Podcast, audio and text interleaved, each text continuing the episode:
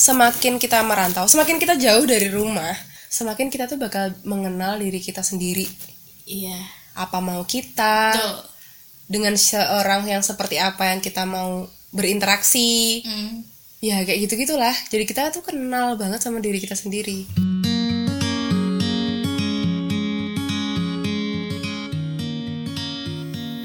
Hai hai, Assalamualaikum warahmatullahi wabarakatuh. Selamat datang di podcast Belajar Senyum Bareng lagi sama aku Sarah Cheni Dan yang pasti aku nggak bakal sendirian sore ini.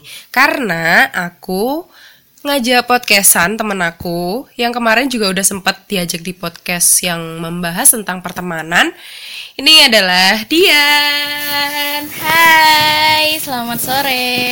Sore ini di hari pertama puasa Kita belajar untuk produktif sedikit Aduh, ya karena aku juga udah lama banget loh ini nggak bikin podcast. Heeh. Dan mohon maaf kalau misal didengerinnya agak kurang enak karena aku lagi flu dan ya begitulah.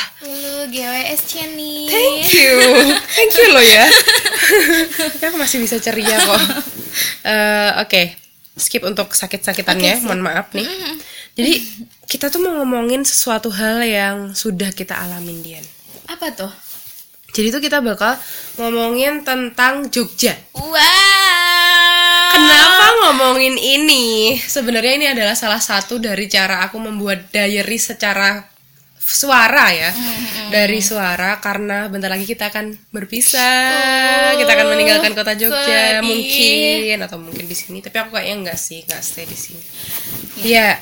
Jadi eh karena Jogja ini katanya istimewa, nah, Istimewa. Ya kita memang sih bahas istimewa sih. gitu ya Iya, kalau iya. menurut kamu mari kita bahas seberapa istimewa versi kita Jogja ini Seberapa lama sih kita tinggal di sini? ya ampun dari tahun berapa aku sih dari 2014 satu iya? tahun lebih awal dari kamu Oh, aku di sini tahun 2015 pas kuliah aja aku sih. lima tahun tuh ya ampun Itu pasti banyak banget ceritanya kan.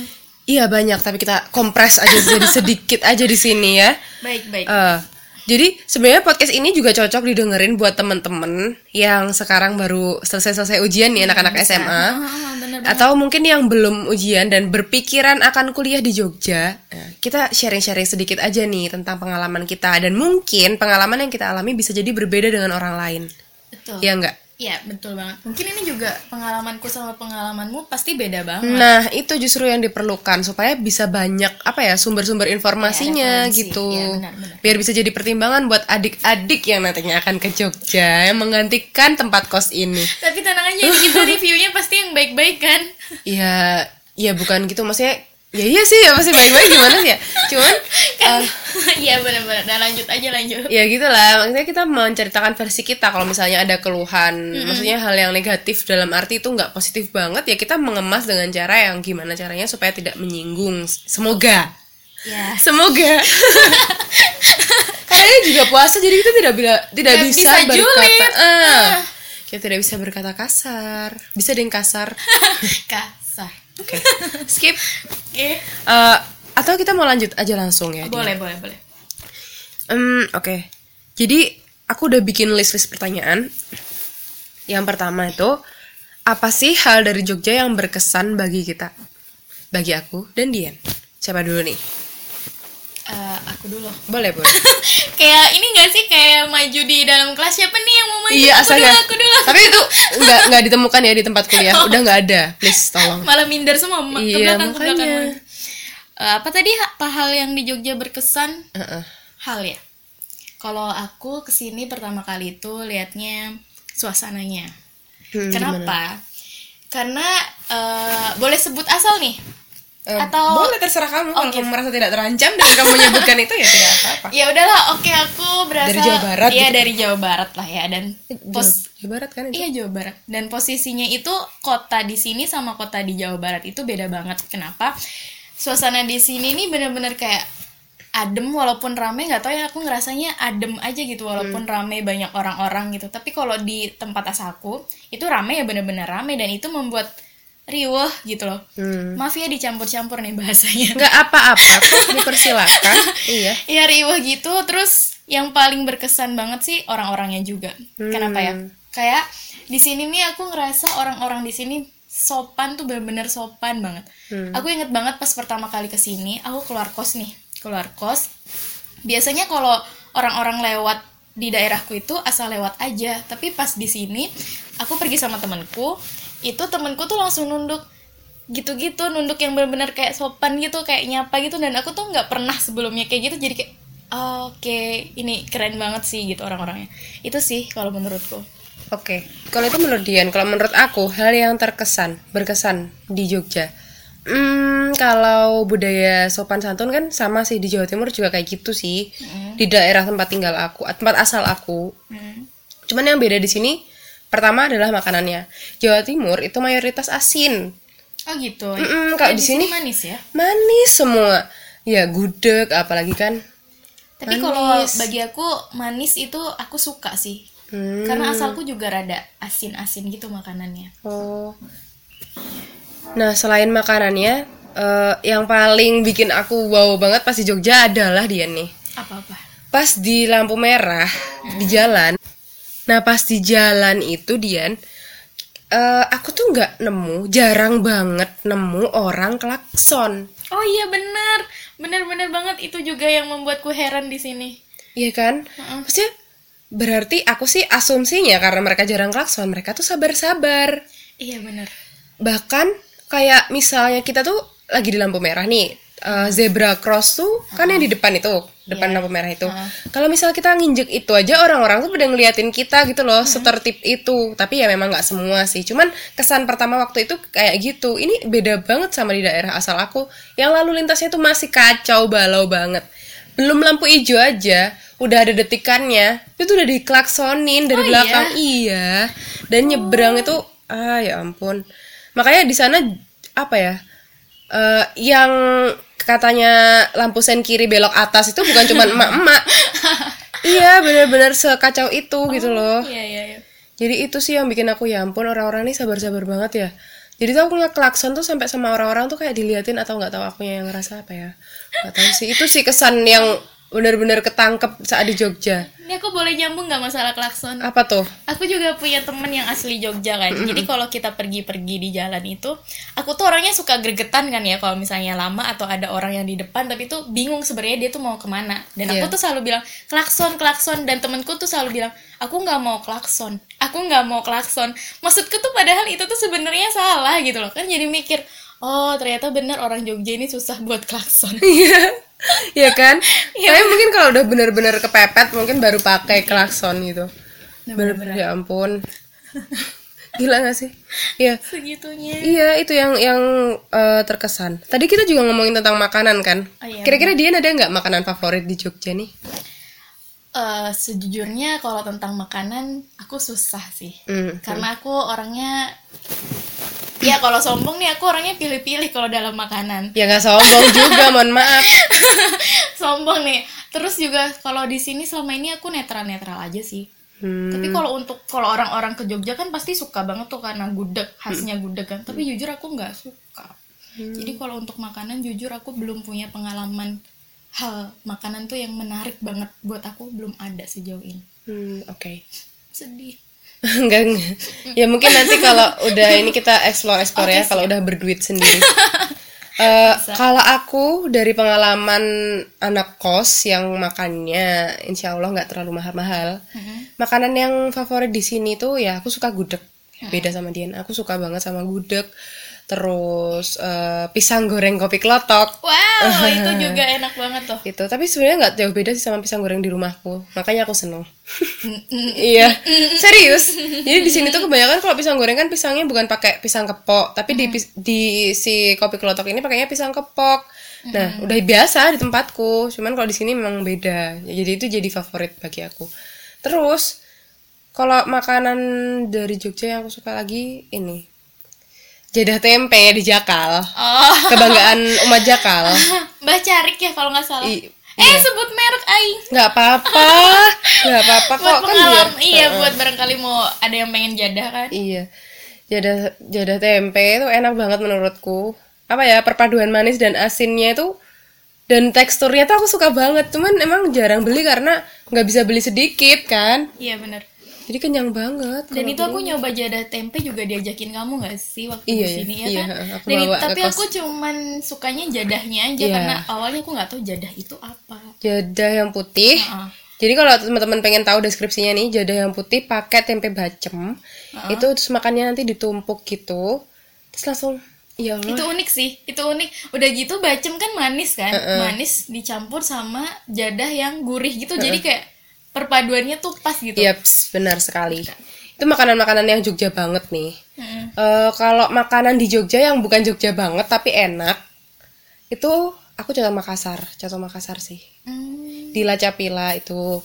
Terus habis itu eh, ada juga mm, mie ayam semangat ya yang deket sini. Ih ada juga surga puro yang biasa kita makan. Oke. Soto surga puro itu emang the best sih. Eh, eh. Soto Surgapuro, mie ayam semangat. Ini kita ketahuan banget anak jarang main ya di daerah sini-sini aja.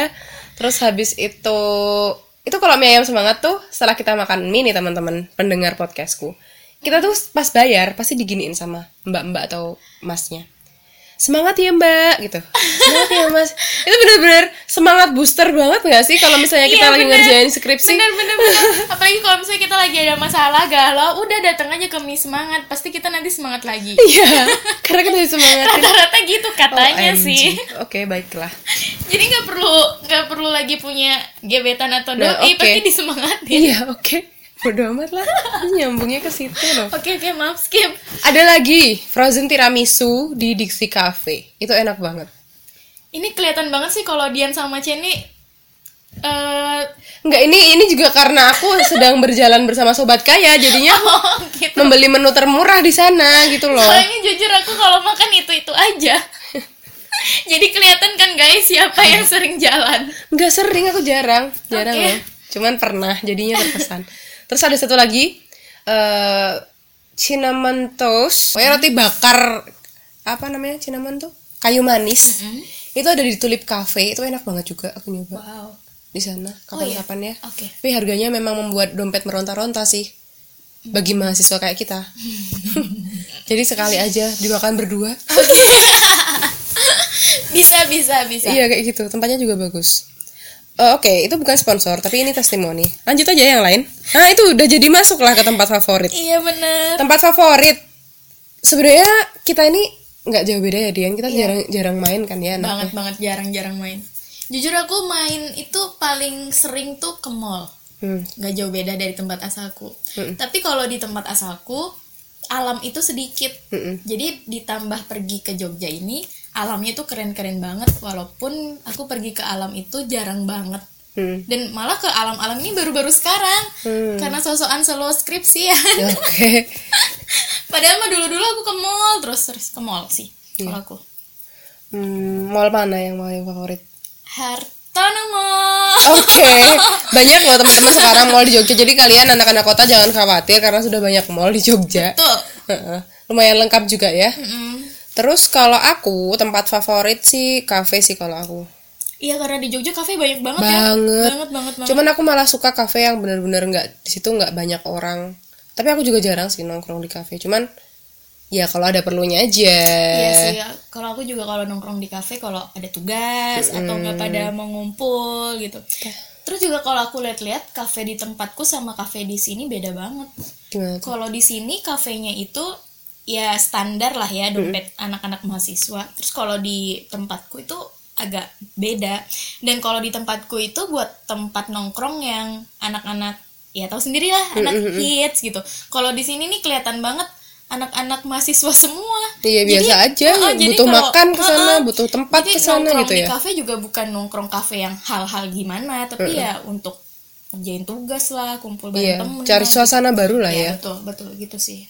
Aku lihat bedanya. Kalau tempat alam sih ya hampir sama kayak Dian. Itu kayaknya memang bakal suka sih sama tempat-tempat Iya, karena banyak alam. banget ya. Kayaknya kita harus explore deh, Chen. Nanti ya. kita pergi. Kalau udah punya duit, Oke, siap. itu aja gue. Karena ya nggak nggak ini sih, memang logikanya kalau kita main ya kita harus bawa duit.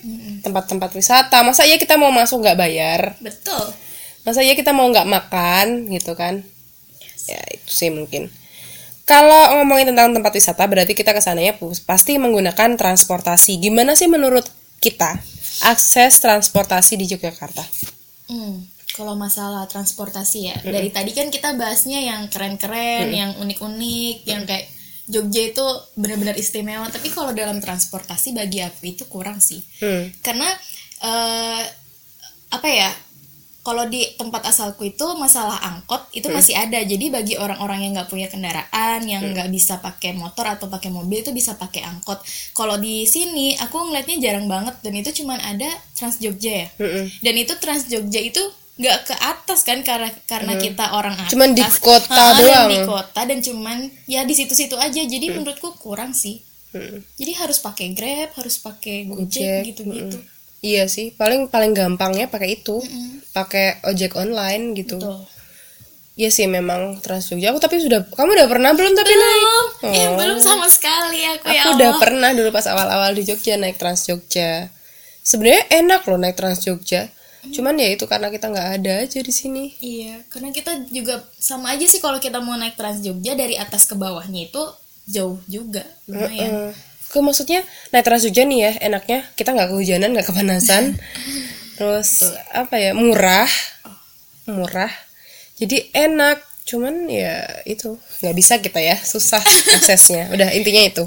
tapi intinya aku pengen naik Trans Jogja nanti Oke baiklah. Please.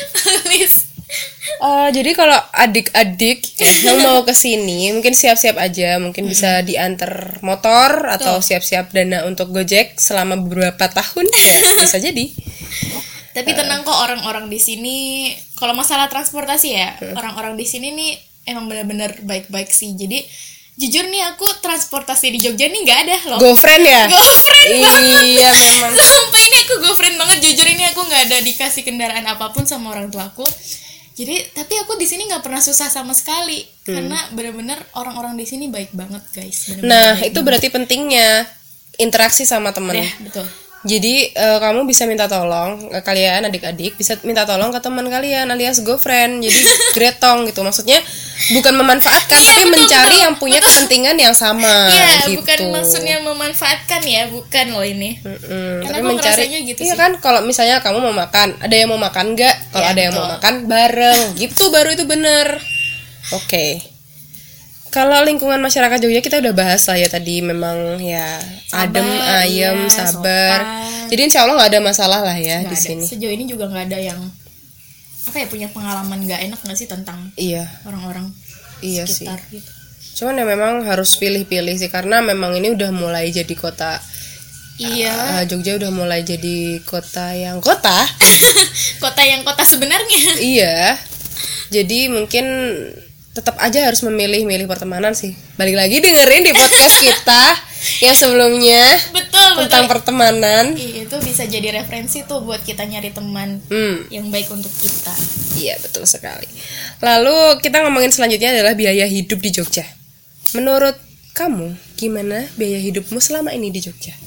Kalau menurutku biaya hidup itu tergantung kitanya sih ya. Hmm. Tapi kalau untuk diriku sendiri, biaya hidup di Jogja itu lebih baik dibanding di kota asalku. Karena bener-bener murah banget di sini, nggak tahu kenapa ya. Kayak makan aja 10.000 ribu tuh udah dapet ayam loh. Kayak pertama kali ke sini tuh, ini serius. Biasanya kan aku kalau makan di rumah gitu, kalau makan di luar gitu 15.000 ribu lah dapet ayam, tempe. Kalau di sini kayak 10.000 ribu udah dapet wow gitu. Terus aku tuh baru pertama kali lihat apa ya yang kalau makan terus ngambil nasinya tuh bisa Ambil refill Ha, kayak gitu Ini prasmanan. iya kayak gitu kayak oh ini bisa di refill minumannya eh, nasinya tuh ber- pertama kali aku lihat makan tuh di sini yang kayak gitu jadi kayak wow kalau buat mahasiswa sih itu benar-benar terjangkau dan puas banget deh Iya, iya sih, benar. Iya kan? Iya kalau biaya hidup sih pertama pasti dari makan makan alhamdulillah nggak ada problem sama sekali. Cuman ya kalau kadang aku lagi pengen asin itu yang susah sih karena di sini banyak manis-manis banget. betul Eh, terus eh, kalau untuk kecukupan kecukupan kebutuhan itu menurutku biaya hidup nggak akan jadi masalah sih di Jogja. iya Karena apalagi kalau kalian freelance misal, misal part time kayak gitu-gitu, wah itu pasti bisalah hidup di Jogja. Cuman kalau memang nggak bisa memilah antara kebutuhan hidup dan gaya hidup, nah itu yang bahaya. iya makanya balik lagi ke diri masing-masing Hmm, sih cocok. kalau memang diri kitanya bisa untuk menahan diri untuk tidak boros itu bisa dan itu baik banget kalau tinggal di sini serius Setuju. Jadi eh, tetap ada istilahnya apa ya? Tetap tetap bisa boros di Jogja tuh gitu loh. Nggak sehemat yang dipikirkan. Tergantung orangnya. Betul. Bikin prioritasnya kayak gimana. Betul, Mau ngikutin kebutuhan hidup atau mau ngikutin gaya hidup. nah iya balik lagi ke lingkungan sebenarnya sih Hmm, atau mau mencampurkan keduanya atau diseimbangkan ya itu lebih bijaksana lagi sih menurutku gitu. Betul. Nah, jadi biaya hidup nggak ada masalah nih biaya bagi kita ya. nggak ada sih sejauh ini Kuliah di Jogja, kan kamu jurusan industri nih, teknologi industri, aku jurusan psikologi. Menurut kita nih, kira-kira lingkungan di Jogja atau Jogja ini mendukung nggak sih sama bidang yang kita pelajari gitu? Aku, aku dulu ya. ya boleh Kalau di bidang psikologi sendiri, alhamdulillah untuk praktik itu nggak disusahin sama sekali karena di sini juga kalau psikologi kan butuhnya kayak sekolah, yayasan, gitu tuh banyak sih di Jogja kayak yayasan perempuan, yayasan segala macam itu banyak. Panti asuhan juga alhamdulillah banyak. Eh kenapa kok panti asuhan? Karena biasanya penelitian-penelitian juga di situ kayak gitu kan. iya iya iya Eh, terus eh, ya alhamdulillah hampir hampir segala aspek di Jogja itu mendukung di perkuliahanku. Hmm, gitu Heeh. kayak perizinan juga nggak terlalu sulit gitu untuk ambil data kata teman-temanku sih yang menggunakan perizinan. Mhm. Kayak di instansi-instansi penting tuh juga nggak terlalu sulit karena kayak udah di Jogja nggak cuma satu kampus loh ada banyak kampus jadi alhamdulillah dipermudah gitu sih kalau aku kalau kamu gimana? Kalau aku ini di bidang industri ya, jadi otomatis nyari perusahaan-perusahaan, pabrik-pabrik. Sebenarnya sih di Jogja itu pabrik-pabrik tuh banyak, banyak banget. Tapi notabene itu pabriknya itu yang jauh-jauh, kayak di Bantul, kayak di Gunung Kidul, yang maksudnya eh, nggak di Jogjanya. di Jogjanya gitu loh. Karena ya perusahaan gimana masa di tengah-tengah pemukiman gitu kan. Tapi kalau untuk masalah buat aku sendiri itu nggak mendukung sama sekali. Kenapa? Karena Eh, pengalamanku sekarang skripsian ya. Aku nih kemarin-kemarin nyari perusahaan di Jogja itu sulit. Sulitnya kalau memang kita bukan untuk apa ya kayak penelitian biasa itu mungkin boleh karena setiap perusahaan juga nggak mungkin ngeluarin data aslinya gitu loh karena takut kali ya. Jadi susah. Tapi kalau untuk apa ya cuman penelitian biasa tugas gitu sih bisa. Tapi kalau untuk perusahaan yang apa ya mendukung penelitian itu kita jarang. Karena jarang banget juga nggak sih pabrik-pabrik Iya di sini? sih, memang. jarang banget kan? Itu sih. Kebanyakan industri homemade homemade gitu iya kan? dan itu kadang malah nggak bisa mendukung buat Yang kamu teliti kita, gitu eh, ya. makanya sampai akhirnya aku kemarin penelitiannya di luar Jogja Oke, berarti itu ya bisa jadi pertimbangan buat Iya. teman-teman yang mungkin pengen tinggal di Jogja untuk betul kuliah. Mm-mm. Itu hanya dua bidang studi, mungkin bisa dipertimbangkan lagi ke yang lain ya. iya Atau bisa juga tanya ke kita supaya kita tanyain ke teman-teman kita. mungkin kalau memang kalian mau sih sebenarnya kalau jauh-jauh itu banyak sih yang deteran eh deteran lagi deretan-deretan pinggiran-pinggiran Jogja itu tapi kalau bagi aku ya di industri itu susah sih soalnya pengalaman-pengalaman teman-teman juga gitu Terus sekarang sekarang aku mau punya pertanyaan nih. Jeng jeng untuk jeng. diri kita. jeng jeng jeng. Apa nih? Jadi pertanyaannya adalah kamu nyesal nggak merantau ke Jogja? waduh. Dari hati nih? Dari hati, oke. kalau jujur kalau aku sih enggak enggak sama sekali. Karena niat aku dari awal kuliah itu emang mau di luar kota gitu loh dari itu. Dan sejauh ini aku sama sekali nggak merasa menyesal malah bahagia. Aku bahagia banget. Karena punya pengalaman baru punya teman-teman baru apalagi suasana. Dan ya balik lagi ke sana suasana dan orang-orangnya di Jogja itu yang membuatku betah di sini. Oke. dan membuat merantau itu membuat jadi bener-bener kata orang kalau eh anak saya nih dibuang ke kota ini biar disiplin biar mandiri biar ini itu. Tapi emang itu bener sih. Kayak sekarang aku jadi bisa kalau apa-apa sendiri mandiri banget. Iya mandiri Iya. banget. Padahal mah masih nyusahin orang. Iya. Enggak maksudnya mandiri dibanding yang Dulunya. dulu-dulu. Ya bener. Yang sekarang nggak terlalu bergantung sama orang gitu sekarang juga udah bisa ngerti oh kalau hidup sendiri tuh kayak gini karena jujur aku di Jogja ini nggak punya siapa-siapa bener-bener sendiri kan jadi ya gitu deh ngerti gimana hidup sendiri jadinya Oke. Kalau aku, ya tidak beda. Saya tidak menyesal sama sekali di Jogja ini. Karena bener-bener malahan aku merasa bersyukur karena Jogja mener aku merasa Jogja menerima aku nggak tahu aku yang GR atau apa ya. Eh maksudnya di sini Jogja bener-bener ngasih banyak pelajaran banget sih di aku. Maksudnya ini adalah kota yang tepat untuk aku belajar dengan karakteristikku. eh di sini nggak nggak serba nggak tergesa-gesa gitu loh menurutku. kayak slow aja ya eh, nah tapi budaya yang kayak gitu itu eh, mungkin kalau aku mau balik ke daerahku ke Jawa Timur, di mana orang di Jawa Timur nih lumayan keras ya kehidupannya. Jadi tetap harus ngimbangin lagi gitu. Cuman memang jadi lebih apa ya target-target tuh terpenuhi dengan santai gitu loh. iya sih karena kita udah terbiasa gitu kan eh, sini kalau untuk mandiri aku emang udah dari SMA kan ngekos. jadi jadi saya tidak membahas itu lagi ya. Mohon maaf. karena jujur ini pengalaman yang kayak oh my god aku sendirian nih di sini aku harus gimana karena sebelumnya aku nggak pernah sendiri Hmm. dan sampai sekarang pun ya kamu tahu sendiri aku kalau apa apa juga kadang suka nggak mau sendiri Iya. gitu Iya sih. Tapi memang semakin kita merantau, semakin kita jauh dari rumah, semakin kita tuh bakal mengenal diri kita sendiri. iya Apa mau kita Betul. dengan seorang yang seperti apa yang kita mau berinteraksi. Mm. Ya kayak gitu-gitulah. Jadi kita tuh kenal banget sama diri kita sendiri. Mm-mm. maunya apa maunya gimana tanpa paksaan gak sih karena kita di sini juga sendiri gitu Betul sekali. Ya itu sih mungkin kalau merantau menyesal enggak kita sama ya. Tidak menyesal. Tos. Terus setelah itu eh kita ini kan udah eh, udah semester akhir-akhir nih. Iya. kalau kamu udah dapat gelar nih Aduh. doain ya guys biar aku juga dapat Amin, gelar semoga. cepet amin amin amin Nah, kita udah akhir-akhir nih. Dian lagi ngerjain skripsinya dan alhamdulillah aku sudah tinggal nunggu wisudanya nih. Hmm. Habis kuliah, kita tuh mau ngapain sih rencananya? Ada rencana nggak sih? Aduh, skripsi aja udah belum selesai, Beb. Kalau aku sih setelah kuliah nih ya. Kalau aku pengennya kerja. Oke, kalau aku rencana habis kuliah sebenarnya awalnya aku pengen S2 langsung ya, tapi berhubung karena S2 ternyata untuk profesi psikolog itu 4 tahun perubahan nih, jadi aku prefer untuk kerja saja. karena banyak banget alasan lah kenapa aku memilih untuk kerja dan itu udah dipertimbangkan insya Allah dengan matang dan dengan berdoa.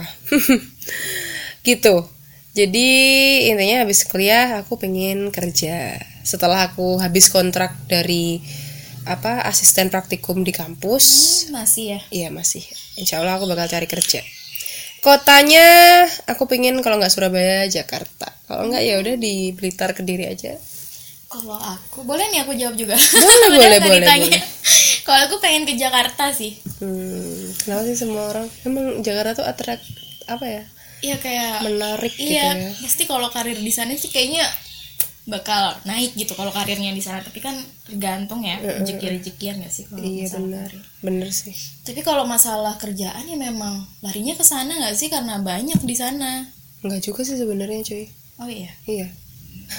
Bahkan ada kok temanku yang sama sekali nggak mau kerja di Jakarta. Oh iya. Iya.